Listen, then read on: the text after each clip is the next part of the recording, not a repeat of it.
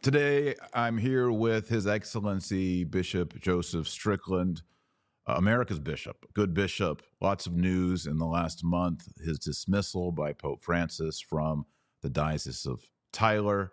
Also, more news coming out in the recent days. So, Bishop Strickland, welcome. Thank you, Taylor. Good I was just saying. Before, I was just saying before we started. I just cut my beard off, and you got a beard going. We kind of going the opposite directions here on the facial hair. So uh, yeah, you know, I, I know we've spoken, you know, privately and all that, but um, where are you now? And uh, actually, before you say where are you, I just want to hear everyone here. Why do you love being a Catholic, Your Excellency? Why do you love being a Catholic? Well, because it's the church that our Lord and Savior Jesus Christ established. So there, where else do we go? Um, he started it. And so that's why I love everything about the church. Um, certainly, she is scarred, she's corrupted. That that was true from the very beginning. Um, and we, but that doesn't stop. I mean, you love your wife, I'm sure, deeply.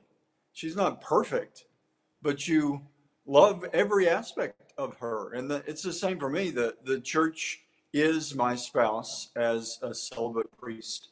And there's great joy in that. There's great trauma at times. There's, it's a, it's a, it's quite a relationship. I will put it that way. But um, it is one full of love. And uh, as I've really, Taylor, what's interesting about this, each phase of this, I feel stronger. It's like I've gotten an injection of sanctifying grace. Um, maybe I actually have, but certainly I pray and people are praying for me. That makes a difference. Um, and I know we are going to pray as we begin this conversation. And we need to do that. We need to be people of prayer. And the church is my love, truly. That's beautiful. I liked how you used the analogy of matrimony because you know, sometimes we have to say difficult things about what's going on in the church and say this isn't right, like you did at the USCCB meeting back in what was that, 2018. And some people will say, you know, like if you were in a, a marriage and you were communicating an issue in the marriage, and the other person says, "You hate me," you you aren't in and and and freaked out. You you couldn't really have a true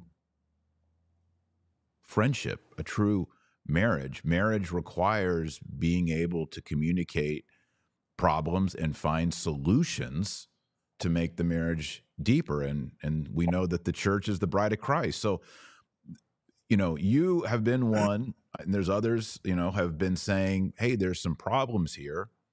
Um, let's get back to the gospel. Let's get back to scripture, tradition, and and let's try to get everything in conformity with Christ." And then people say, uh, Bishop Strickland is a schismatic or Bishop Strickland is a Protestant.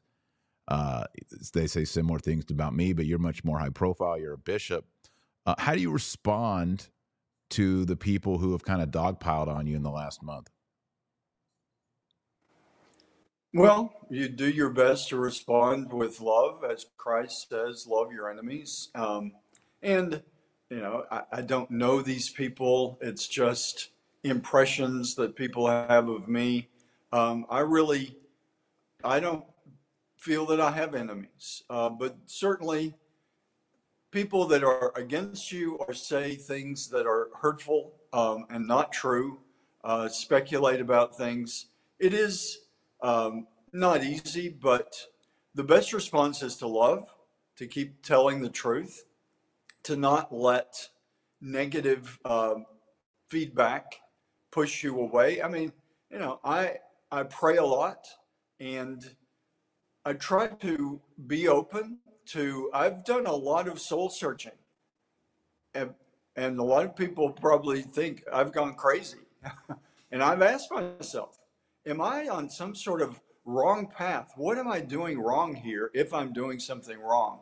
And certainly, I will freely admit that I haven't handled everything perfectly. I make mistakes. I overreact sometimes or go with information that turns out not to be really accurate. But I have to speak up. I have to speak for the truth of the church. Um, and I think one of the differences between me and most other bishops, I know bishops that do speak the truth where they are, but they keep it local. The, it's a universal church. And yes, my responsibility was to be the shepherd of the flock of Tyler. And that's where I always tried to focus first. But in these days, especially, you say something, it gets people's attention. Um, and as I've said many times, Taylor, I started reading the catechism out loud, and people said, Oh, what's a bishop talking like that for? I, I'm in a very non-Catholic area. I'm still here in Tyler, you know, preparing to, to move, and I'm not in any big rush. I'm not sure where I'm going, but I'm still here in East Texas. It's a beautiful area, um, not very Catholic. And I've had people going back to your question. Um, I've had people say, "Are you going to start your own church?" and it's like, absolutely not. I can't. I won't. The, they'll have to truly eliminate me before I would go to another church. That is just not in my world. Uh, can I start another church or go to another? There is no other church really in our faith the Catholic Church is the church. Um, so I, and that thankfully through prayer, and I know the, the prayerful support of so many people. Um, one, you know, people have given me some personal uh, financial support also. Someone, uh, a memo on a check I received recently, just a relatively small check, but very kind, very generous of this person. But they, they said, hazardous duty pay is what they put on the memo of the check. Um, and uh, another card said, thanks for taking one for the team. Um, and really, Taylor, I am proud to take whatever, I mean, any suffering that we experience in this world pales in comparison to the suffering of our Lord Jesus Christ. I, it I don't even like to talk about it in the same context because you know any suffering that I've experienced and it it uh, there has been an element of the cross but Christ tells us to take up our cross and there's glory on the other end um, so I'm grateful that even though I'm still on the journey I've received lots of consolations a lot of support and a lot through prayer of just like I said, I've really tried to examine my conscience and ask myself, am I doing something wrong? Am I somehow embracing a false message? I cannot believe that I am. I may not express myself perfectly, or you know, certainly, like I said, I make mistakes, but I'm speaking the unchanging truth that Jesus Christ walked this earth to share with us. And as John's gospel says, I, I refer to this a lot because I think that's a big part of what is missing. We don't know everything. Mm-hmm. We don't know the fullness of the wonder of truth that is God, Father, Son, and Holy Spirit. And in humility, we need to just, as humanity in the world today, I think that's one of our big problems arrogance we think we've got it all figured out. There are people pulling levers in the church and in governments. I mean, with these horrible wars, the the flock suffers. The flock of just the people in a nation. I mean, it's just the, the ordinary people trying to live their lives. That's who really suffers. And it's the same with the church. I mean, uh, these decisions get made. The people here are suffering. I, I feel badly because I mean, people, as I've said, Taylor, it's like I had died, but I'm not dead. And what I mean by that is people don't know what to say. They, they're sort of fumbling when they see me. They, they burst into tears. I mean, it's, you know, it's like, and, you know, I'm gone from Tyler. And that is, there is a grieving process for me in that because this has been East Texas has always been my home. And Tyler has been my home for most of my adult life since I was 26 years old. And, you know, I don't intend to totally disappear from Tyler, but in any official way, I won't be here as a Catholic bishop. Um, I, w- I, I will and have visit a lot of friends, sometimes in larger gatherings, sometimes in smaller, sometimes just the family home. Um, but as far as being a Catholic leader, that's not, you know, that's not my job here any longer. And out of respect for the flock, I intend to move on because, you know, I'm a bit of a lightning rod, I guess, um, because I, I talk the truth of Jesus Christ, and I'm going to continue to. And especially because of that, um, I think I do need to just respect the fact that I have no official presence here. I will continue to pray for this flock. I love these people. I love this area. Um, and I know they're praying for me. I will visit frequently. But as far as official Catholic things, I think that will be very limited or for a time probably non-existent. Um, and that that's hard, but and it's that's not anything that I've been instructed or I haven't been told that, but just really out of care for the flock. Um, I've been in situations where a previous priest wanted to come and, and the people wanted them, and I said, "You're welcome to to come," but I think in this situation, it uh, I don't know exactly how it will unfold, but certainly it's not my responsibility. I, I mean, I, I'd still feel the responsibility as a successor of the apostles to speak the truth. I mean, like this video, people here in Tyler can watch it as much as people in wherever.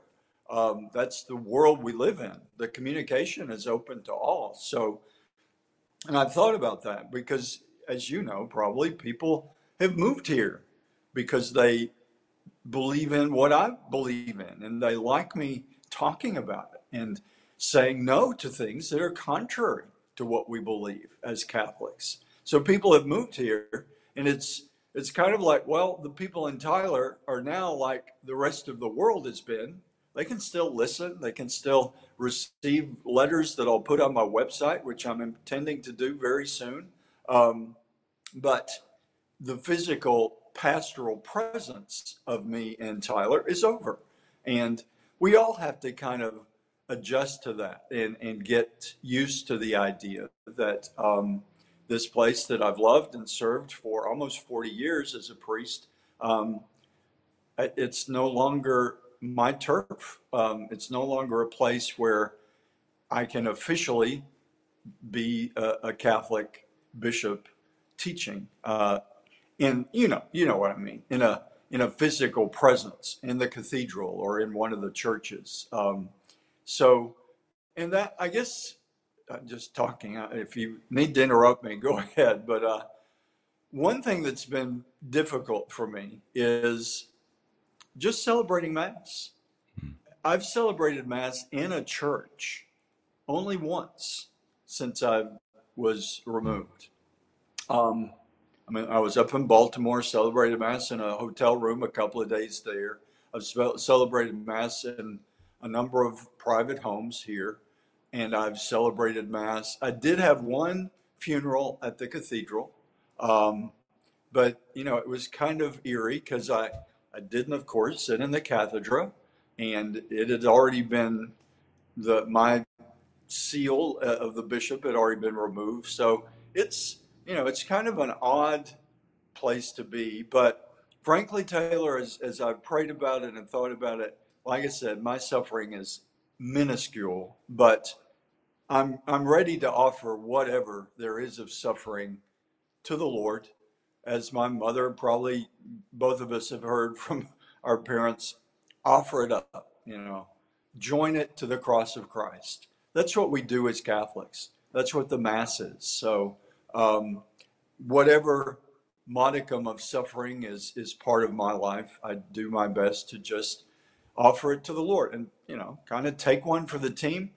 And do it with great joy and pride that the Lord is at. Someone told me just recently, God must really love you.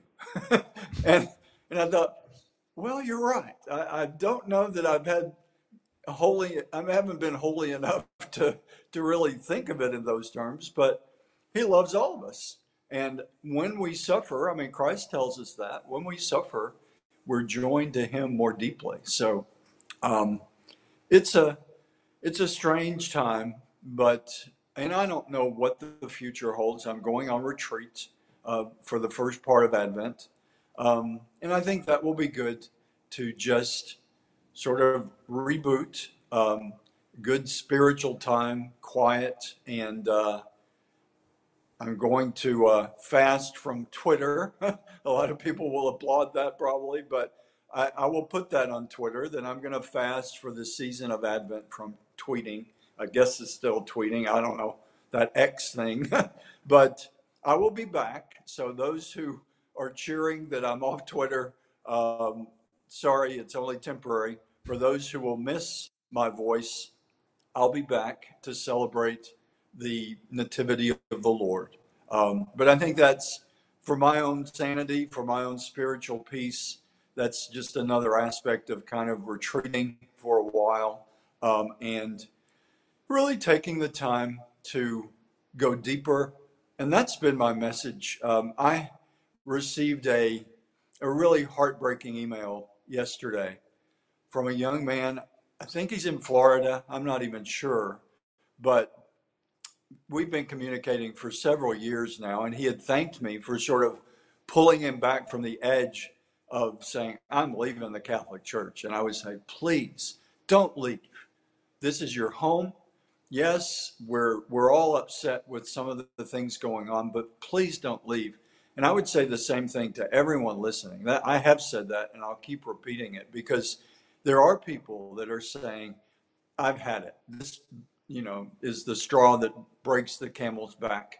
Um, but as I've said as we started, nothing, nothing, no one, no power on earth. I mean, it, I feel like St. Paul, but what he says, I can join St. Paul saying, absolutely no power on earth will separate me from Jesus Christ and his bride, the church.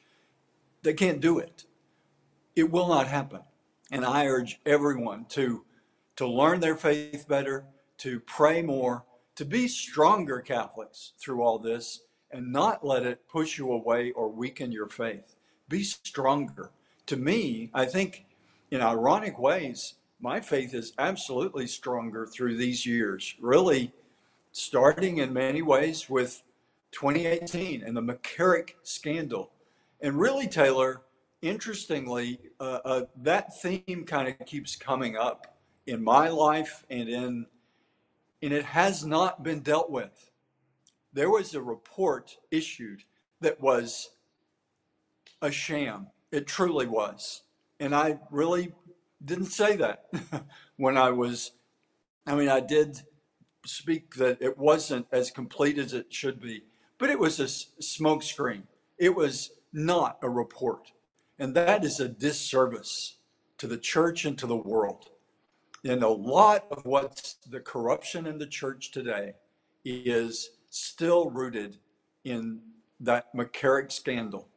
And I believe it needs to be opened up. And I believe someday it will, hopefully sooner than later. But I really believe the McCarrick scandal is a cancer on the body of Christ. The body of Christ will not die. And people need to understand that. I mean, I'm sure for both of us as men of faith, I know you're a convert, I'm a cradle Catholic, but both of us deeply love this church. And I'm sure we both had to retool, in a sense, our understanding. What does it mean the gates of hell will not prevail? It looks like they're prevailing, but they will not ultimately prevail. And the greatest model of the church that I've seen eh, recently, I mean, there are many ways of speaking of the church, but the one that I hang on to is the mystical body of Christ, because that is a connection of hearts to the Sacred Heart of Christ, to the Immaculate Heart of Mary, and those kind of connections, that love connection that is the church, no power on earth will ever destroy. I, I believe that's what Christ is saying when he says to Peter, as he says, You are rock, and upon this rock I will build my church, and the gates of hell shall not prevail.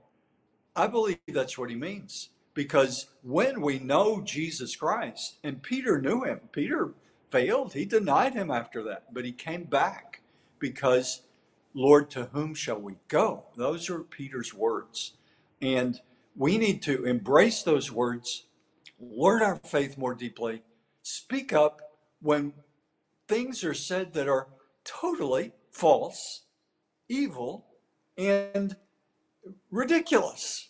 The things that are coming out of the Vatican, too much of it is just ridiculous. And we need to just know our faith so well that no one can convince us that something that was true 500 years ago, 1500 years ago, 2000 years ago, suddenly, poof, it changed because somebody said it changed. It doesn't happen that way. That's not humanity. That's not the world that God created. And we need to be strong. We need to be compassionate and loving. As St. Paul says also, we're not fighting flesh and blood. We're fighting powers and principalities of evil. And I'm I'm not calling any none of us are the embodiment of evil. But uh, I'm a sinner. We all are. And to the degree that we're giving into evil, we're giving into sin and darkness, and too many people are masquerading as, oh, this is a new spirit in town, a new spirit. The Holy Spirit is the only spirit. And if you notice sometimes in talking, even things that were said at the sin, oh, we have to listen to the Spirit. How about the Holy Spirit? We need to, and I encourage people to, to recognize when we speak of the Holy Spirit, that is one of the names of the triune God. And just as we bow our heads at the name of Jesus, and thankfully many people do that still, very reverent at the name of Jesus. But when the Holy Spirit is mentioned, we need to remember we're speaking of God. And when people talk about the spirit of this or that, I mean, you you know, that sounds like a football team. You know, sure, you have spirit for your team, but the Holy Spirit is a divine category, and we need to make that distinction very clear. And if the Holy Spirit is always going to guide us to the deposit of faith and to the ancient truth, guide us deeper into it. But the Holy Spirit doesn't make U turns. Yeah. You know, people have said often well, Bishop Strickland got canceled because he went to the uh, Sisters of Perpetual Indulgence at the Dodger game. But I think if you followed your career, your preaching, your teaching, you realize that this has been they they've had a target on your back for a lot longer than what was it June of 2023. Um, in fact, Absolutely. I think all this started canonically long before this summer at the Dodgers Park in Los Angeles. My opinion, and I'd like to have you correct me on it. My opinion is they put a target on your back at USCCB meeting 2018 because you said McCarrick and you said this is not sufficient. We need investigations. And I think from that day forward, you were dead man walking. Am I right or wrong on that? Taylor, uh, I believe you're absolutely spot on. I didn't even, you know, I didn't really put that all together until recently, but I think absolutely. And the church knows men that were sitting in that room, bishops and others. I don't want to get into the, the people, but there were people sitting there who were guilty of exactly what I was challenging. And that's why that I believe I truly believe that's where it started. 2018 and I keep I mean it wasn't just one one blast, I guess. but I kept talking about it. And I, that's really when I started getting so active in teaching the catechism and challenging things that were contrary to the catechism. I tried to do it always with respect for anyone because if you look at the saints who have fought these battles before us, one of the lessons is always respect the child of God that you're dealing with, even if you are absolutely livid at the foolishness and the evil they're embracing, they remain a child of God. That's how God sees us. And that is, it's a challenge. I mean, I make mistakes. I have to confess my sins, certainly thoughts. I mean, you know, uh, thankfully, I, I keep my mouth shut when it comes to actually attacking a person, even though I may feel like it. Um, but I've had to confess at times having thoughts that were not loving toward others. And thankfully, not going to the point of acting on it or saying things or blasting off, you know, hateful messages. But we've got to love each other. I mean, that's what Christ tells us. The the the Christ the King gospel that we just celebrated the Novus Ordo calendar just this Sunday, the 26th of November. The gospel was, you know, separating the sheep from the goats. And what's the separation? Did you did you feed me? Did you give me water? Did you give me clothing? Did you give me housing? Just did you care for each other? And to me, that really reminds us, all of us, living our faith is a day to day journey of mostly pretty simple things living love, caring for that person. And we sadly see too many examples of that not happening in modern society. I mean, you hear the reports all the time of somebody's being beat up. People have their cell phones recording it, but nobody's stepping in to say, stop this, help this person. That's what Christ says. Help the person, whatever their needs are. Know that they're loved by God as we are grateful we're loved by God. Um, so I think that we just have to, to listen to Christ and lovingly challenge the, the false messages that are too, way too many certainly in just general society, but also sadly from the hierarchy of the church. Um, as I forget, but one of the uh, good, the bishops and cardinals that speaks up, um, I remember one of them, it may have been Cardinal Sarah, but specifically saying we are in a crisis of the hierarchy.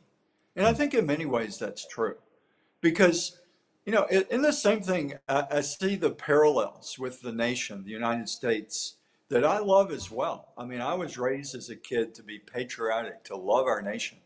And our poor nation is in deep trouble. And it's the same reality in both. I mean, that's what leadership is.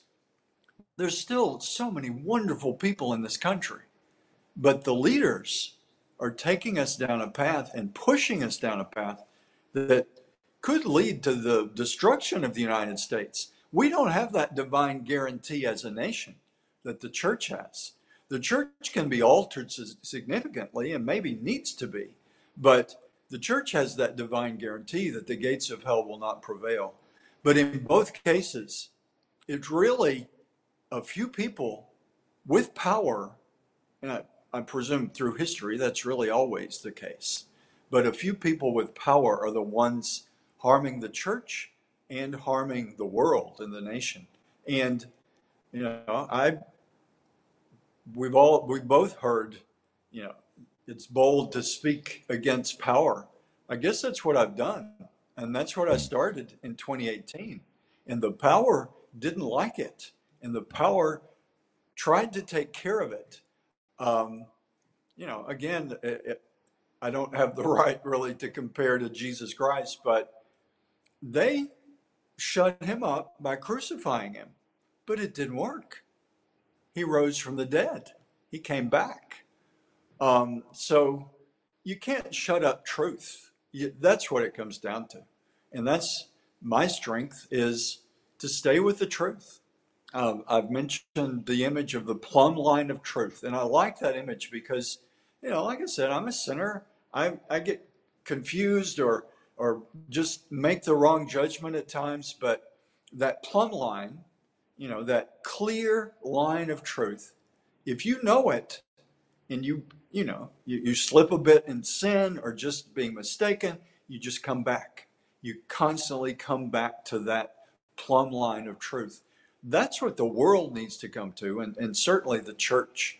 One of the tragic realities of our time, the church at different times in history, I mean, the church has had her struggles, but the church has been a strength for humanity, as it should be.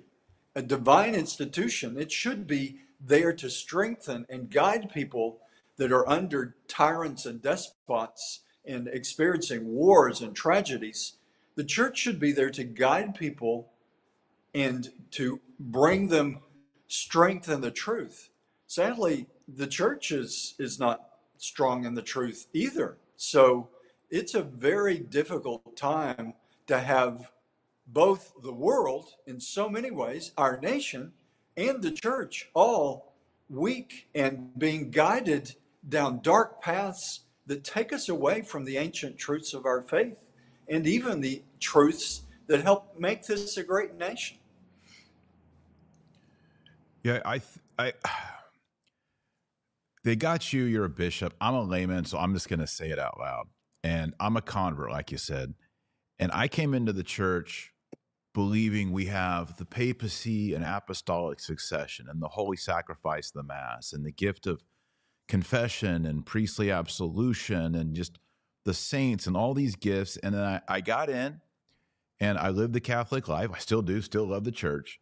But I was just so puzzled in 2018 that the number one bishop, the cardinal, the kingmaker, who was involved with politics and senators and presidents and was so instrumental in appointing bishops and cardinals in the United States that he was molesting boys. And for me as a convert, I had to, like you were saying, you're always like, Am I doing something wrong? You have to think, Did I make a mistake? And I'll just be vulnerable to everybody on the internet right now. You have that thought, like, Did I make a mistake? How could the most powerful cardinal in the United States, and then we get the letter from Vigano, and you start to learn more, kind of the people lift up the curtain and you think, now, how can this be the one holy Catholic and apostolic church? It's a gut check. And that's what kind of put me down the trail of writing the book Infiltration. I'm not trying to plug a book right now, but it was a personal journey of, well, how is the church true? She is true. And yet you have these wicked not just Judases or Judas priest, Judas bishop, Judas cardinal. And then there's just, except for you and maybe a few others, there's just silence amongst the bishops. And I really think this is a this is not over. I think synodality is a smokescreen. I think important people in Rome and even Pope Francis realize that this this is an oil spill. This is a dumpster fire. It is still burning here in the American church. And I, I talk to people in Europe, a lot of traditional Catholics, and you know, they don't fully understand the American Catholic angst because I don't think they really lived through or understand the depth and the depravity of the McCarrick scandal. It's never been cleaned up it's still burning.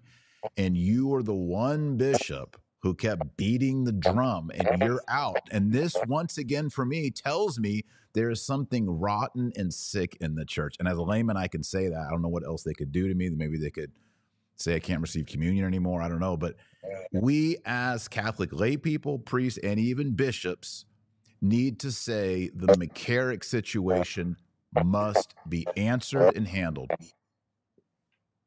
Yeah. And and really, Taylor, that is absolutely huge. Mm-hmm. And it will in many ways, it will take divine intervention. Yeah. Because there are too many that have the levers of power in the church who who, who won't survive it, won't keep their position, right. won't be able to be cardinal or bishop or whoever. Um, there are too many that are so woven into that corruption, they simply cannot let it happen. Um, and so it will take a lot of strength. I, I always remember Pope Benedict um, just before he died, there was something that came out, um, and it, it may have been said. Anyway, his message was he prayed for strong bishops. And mm. frankly, you know, it, it's it, it really is odd for me because I, I know me and I don't consider myself bold and strong, but I do have a heart full of love for Christ and his church. And that's what gives me strength. If I have any strength at all, it's from Christ and his church with the Blessed Virgin Mary and her mantle just strengthening me and protecting me from the evil that is in the church and in the world.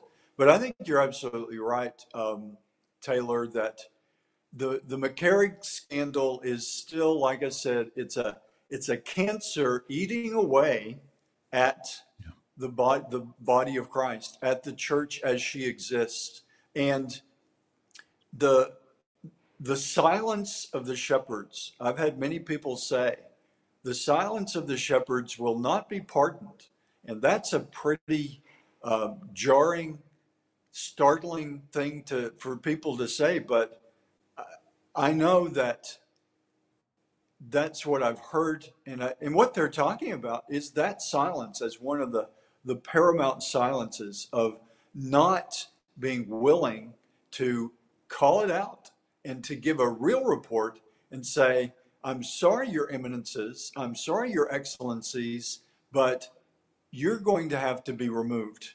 You're going to have to step down from your position." Um, that needs to happen. And I can say that more freely now because I'm among the removed. I'm still a bishop and I still have the responsibility spiritually. I don't have a flock to administer, but just like, you know, other, I mean, Cardinal Sarah, Cardinal Mueller, uh, Cardinal Burke, they are without an administration to be responsible for. They're not bishop, they're, they're all emeritus cardinals, and thankfully they speak up. Um, I, as a as an emeritus bishop at 65, I still have a lot of life in me, and a lot of joy in Christ and His church. And I'm and I try to. People have told me along the way, don't lose your joy. Um, at my ordination as a bishop, joyful, joyful, we adore thee. that was the the hymn that it began with, and and I at the cathedral very often we have a, a fine organist who's been there ever since I was, uh, you know, newly ordained priest. Um, but he very often will play that hymn without my requesting it. But he knows it's one of my favorites mm. because if if you know Jesus Christ, you you know joy, and if you know His church, you know the the path to joy. And like you said, I mean, thankfully, your faith was strong enough to know I'm not letting go of the joy, even if there's everybody's corrupt, you know. And I've actually thought that, Taylor, that even if I was the last man standing, I would not abandon Christ and his church. I can't. Um, and, and thankfully, there are many, many that are with me and we need to pray for those who are sort of teetering on the edge. It's sad that because if people leave the church, I've always said this, even as a young kid growing up here in very non-Catholic area of East Texas, um, when people and you know most of the kids I grew up with aren't Catholic. They didn't continue to live as Catholics. The few that were there, we had like four in my first communion class I'm the only one that's still Catholic. And I always said, because they don't really know what they have. They never, and the church has done a tr- horrendous job of teaching this treasure in our lifetime. I mean, I'm older than you, but even before my lifetime, the church, in a very, sadly, a very calculated way, I mean, it was purposeful watering down and not teaching the kind of question and answer Baltimore catechism that really drilled into people. I mean, that's a, a lot of education's broken, not just in the hmm. church, but sadly, the church, rather than keeping that model for humanity, the church let go of it also. I mean, I'm not as well educated as priests in the past, and thankfully, our seminarians are getting better formation where they are um, than at least the ones that I sent to seminaries at, when I was Bishop of Tyler. They're getting excellent formation. There are some excellent Catholic institutions still. Sadly, there are too many that bear the name Catholic, but that's about it. They have this big letters that spell out Catholic on the front facade, but it really is just a facade. And they're teaching things that are contrary to Christ. They're teaching things that the, the Vatican is pumping out and has been for too long. Um, you know, Veritatis Splendor from uh, Pope St. John Paul II. I think that's one of his most important documents because it's all about the splendor of truth. And when you start monkeying around with the truth and pretending that we can change it, uh, I mean, the arrogance in that. Um, I'm 65 years old. It's, that's my whole lifetime. But that's a drop in the bucket for human history. And to think that we suddenly have the wisdom to just alter it all in our generation. Talk about arrogance. And it's unhinged, really. It's it's losing touch with the basic fundamental truths that will continue. Wherever whatever in you know in a hundred years the history books will look at this and you know they'll probably have their slants as they always do but the truth that i'm fighting for and speaking will be, will still be the truth in the year 22 23 i mean it doesn't change. As long as the earth is i mean people talk about is this the end of the world thankfully christ answered that question only the father knows even the Son looks to the Father for the end of it all. Um, I think, you know, there the church. This is a major time of change for sure, and who knows? And I, I'm sure you and your beloved wife, you know, you think about what's the world your kids are going to be left with, and I'm sure that what's that's what motivates you to do a lot of your work to say we've got to hang on to the truth and share it with them so that hopefully they can do some rebuilding. And it's happened many times through society, through human history. Um, but there's going to be a time of rebuilding for just human society and for the church. Yeah, you know, it's it's interesting as you as you were explaining all that, I was thinking, you know, the people who are silent or covering up for McCarrick and the people who want to change everything through this synodal process are the same people. And that right there should be an alarm going off to everyone. You know, the sheep hear the voice of the shepherd. And if you see the people aligned with McCarrick, who were appointed by McCarrick, who got their positions under the reign of McCarrick, they're the same people over here. And then you go even one Absolutely. step further, you look at, you know, the Chinese patriotic church scandal, the things that Cardinal Zen had been warning us about. McCarrick's got his hand in that too. I mean, his fingerprints are all over. And maybe we Catholics have sort of forgot about that. No, it is still a current problem in the church. Absolutely. Uh, now, Taylor, I think that's really important. Now, a lot of people have asked me, they've said, now, is, is Bishop Strickland still a bishop? And of course, you are, right? It's an ontological, metaphysical character on your soul. But can you maybe explain what you are to people? Because a lot of people are confused. sure. Well, as you said, Taylor, I'm still a bishop. Um, I still have the uh, the sacramental power to to do everything a bishop does. Um, I I'm a bishop. Uh, one way they speak of my situation, um, I'm a bishop without portfolio, which just means I am I have nothing to administer. I don't have a community that I'm responsible for. So, you know, I'm a bishop emeritus. I'm a retired bishop. Um, where it is complicated and where, you know, the what how the future unfolds, I don't know.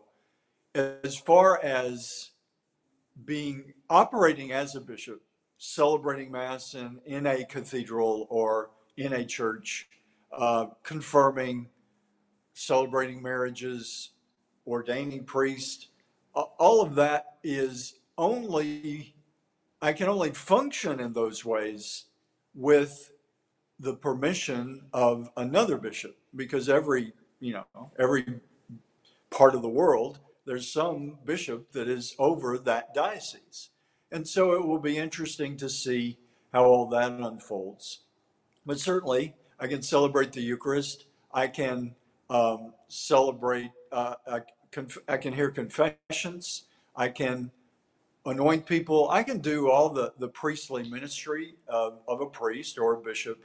Um, but some of those uh, ceremonial activities are restricted by whether the bishop of that territory will will allow me to celebrate that uh, marriage or or whatever uh, sacrament or and then you know I, I intend as i said to continue to speak and i've already got people asking me can you come to this conference or do this or that um, that will more or less be in the same kind of format um, certainly, this kind of work online, you know, the, no bishop really can police that.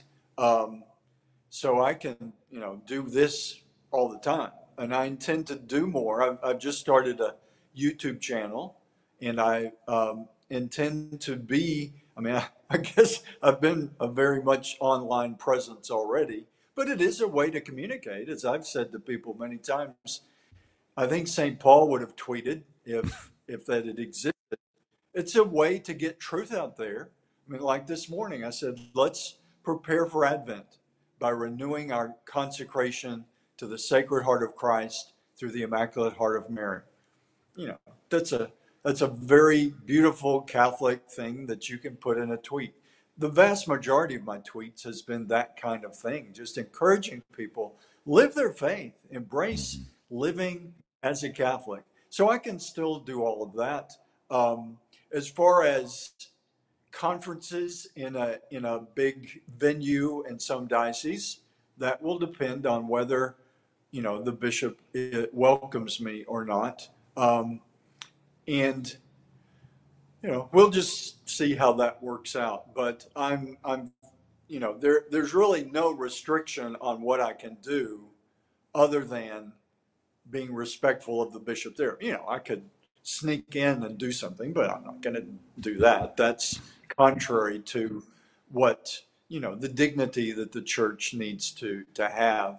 So, you know, um, if if I, I mean, and that's always been the case. If a bishop, you know, a bishop of a diocese is asked to go to another diocese, a courtesy is to let that bishop know I think it goes a little bit beyond that for me because, you know, I know there's some bishops would say, absolutely not. Strickland's not setting foot in any church in my diocese. Others, I've had a few um, already reach out and say, you would be welcome here anytime. Uh, so, you know, that that's just sort of the reality of, of where things are.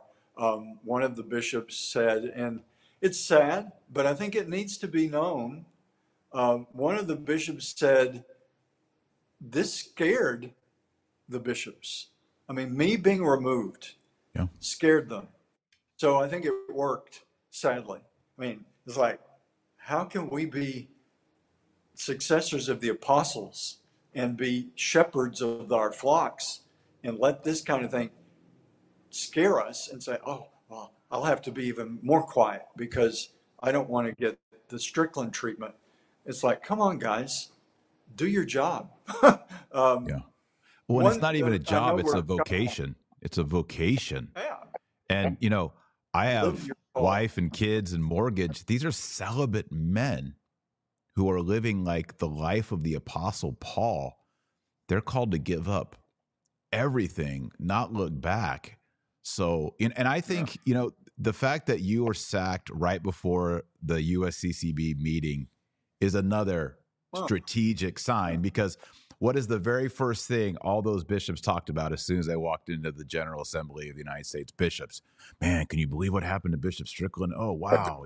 He had it coming. Oh, I don't know. I'm nervous about this. You know, this was what they discussed. And you were there yeah. outside. Yeah. And really, Taylor, I would say, I know we're about at the end. I really, it amazes me that those men that were in that room in 2018, when I said, Do we believe this or not? For them, five years later, continuing to cling to their position and to, you know, keep the smoke screens going, it really does become a question of belief. Do we believe right. in what the gospel yesterday talks about? The separation of the sheep and the goats? Do we believe there is a final judgment? Do we believe that this life is only a journey to everlasting life. As I think it's G.K. Chesterton says beautifully, if you live this life in, I mean, it's not a direct quote, but the gist of what he says is if you live in this world with your eyes on heaven, then you can have a blessed life here and in heaven. If you live in this world ignoring heaven, you may have you know, a temporary fun or whatever, you may think it's all great, but you're going to end up in everlasting disaster and condemnation. Uh, you know, so that's what it comes down to. And when Vigano wrote that first letter, he included that. He said, I'm not a young man. I've got to speak the truth. I don't know if everything um, Archbishop Vigano says is, is perfectly accurate or not. He said a lot. But that original letter, and that's that's an, that's really even prior to the meeting in November, he wrote that letter, and I was inspired for whatever reasons. I said it is credible and it needs to be investigated. I said that right out of the. I mean, I was one of the first to say anything about that Vigano letter. I don't know what's true. I know it isn't. I'm not an investigator, but there are investigators and there are people that know truth that they're making sure doesn't get out there. I, all of us need to think about our eternal soul and ask ourselves is it worth damnation to hang on to whatever? I mean, we see that kind of corruption in the world all the time. Sadly, we see it very evident in the church as well. Do you think there'll be a future pope who will investigate this time, make big decisions about it? Uh, yes. Um, I'm not sure how that will work, but I think in many ways it has to happen for the church to really be renewed and to get through this, to to deal, to cut out the cancer. I think it has to happen. I, don't have any prediction of exactly how that works. I mean, it's is going to be very complicated. But I read recently Cardinal Pell, um, just a brief book about um, it's Pell contra mundum, Pell against the world. And a lot of what he said, I mean, sadly, we lost him right as he was really beginning to tackle some of this. Um, sadly, he's not here, but people Bishop like Strickland, Cardinal do not Pell, get any surgery in Rome while you're don't get any. don't get any surgery. no, no. Well, I'm not planning to be in Rome anytime soon. So uh, yeah, I I think you do have to be, you know, as gentle as the dove, but as cunning as the serpent, you know, and not put yourself out there to get get harmed. Um, it, you know that, but I think we all need to just remember, you know, as I've said many times, and people like it or hate it, but the last canon and the code of canon law says it's all about the salvation of souls. That's what we're talking about. Right. The salvation of every person on the planet, the sanctity of their lives from conception to natural death, in the ways that lives are being devastated and destroyed, even in the church and in the world today, it needs to be addressed. We need to we need a purification of humanity at this point. Yeah. You know, when I, I talk to people and they say, Oh, you know, Bishop Strickland, what's he like in real life? I always say I always say he's he's like a East Texas Baptist who became a bishop. He's always talking about the Lord Jesus and you know being a believer and praying about this and praying about that and it's it's a refreshing reminder that not all bishops are just CEOs. There's bishops out there who talk about Jesus and pray and you know do what bishops should be doing. So I would say what what is the core of your spiritual life that gives you that joy and that evangelical fervor? Where does that come from? Eucharistic adoration, period. Um, really, as I've said, I, I, like a quote of my own that uh, I said recently in one of the conferences. The Blessed Virgin Mary took me by the rosary and pulled me closer to the Sacred Heart of her Son through Eucharistic adoration. It really started with a deeper prayer of the rosary. I love the rosary, and it's it's just a reflection on it. It just keeps expanding for me, a reflection on the entire life of Jesus Christ incarnate among us, and then to be in Eucharistic adoration and pray in the presence of the one that I'm praying about in the mysteries of the Rosary.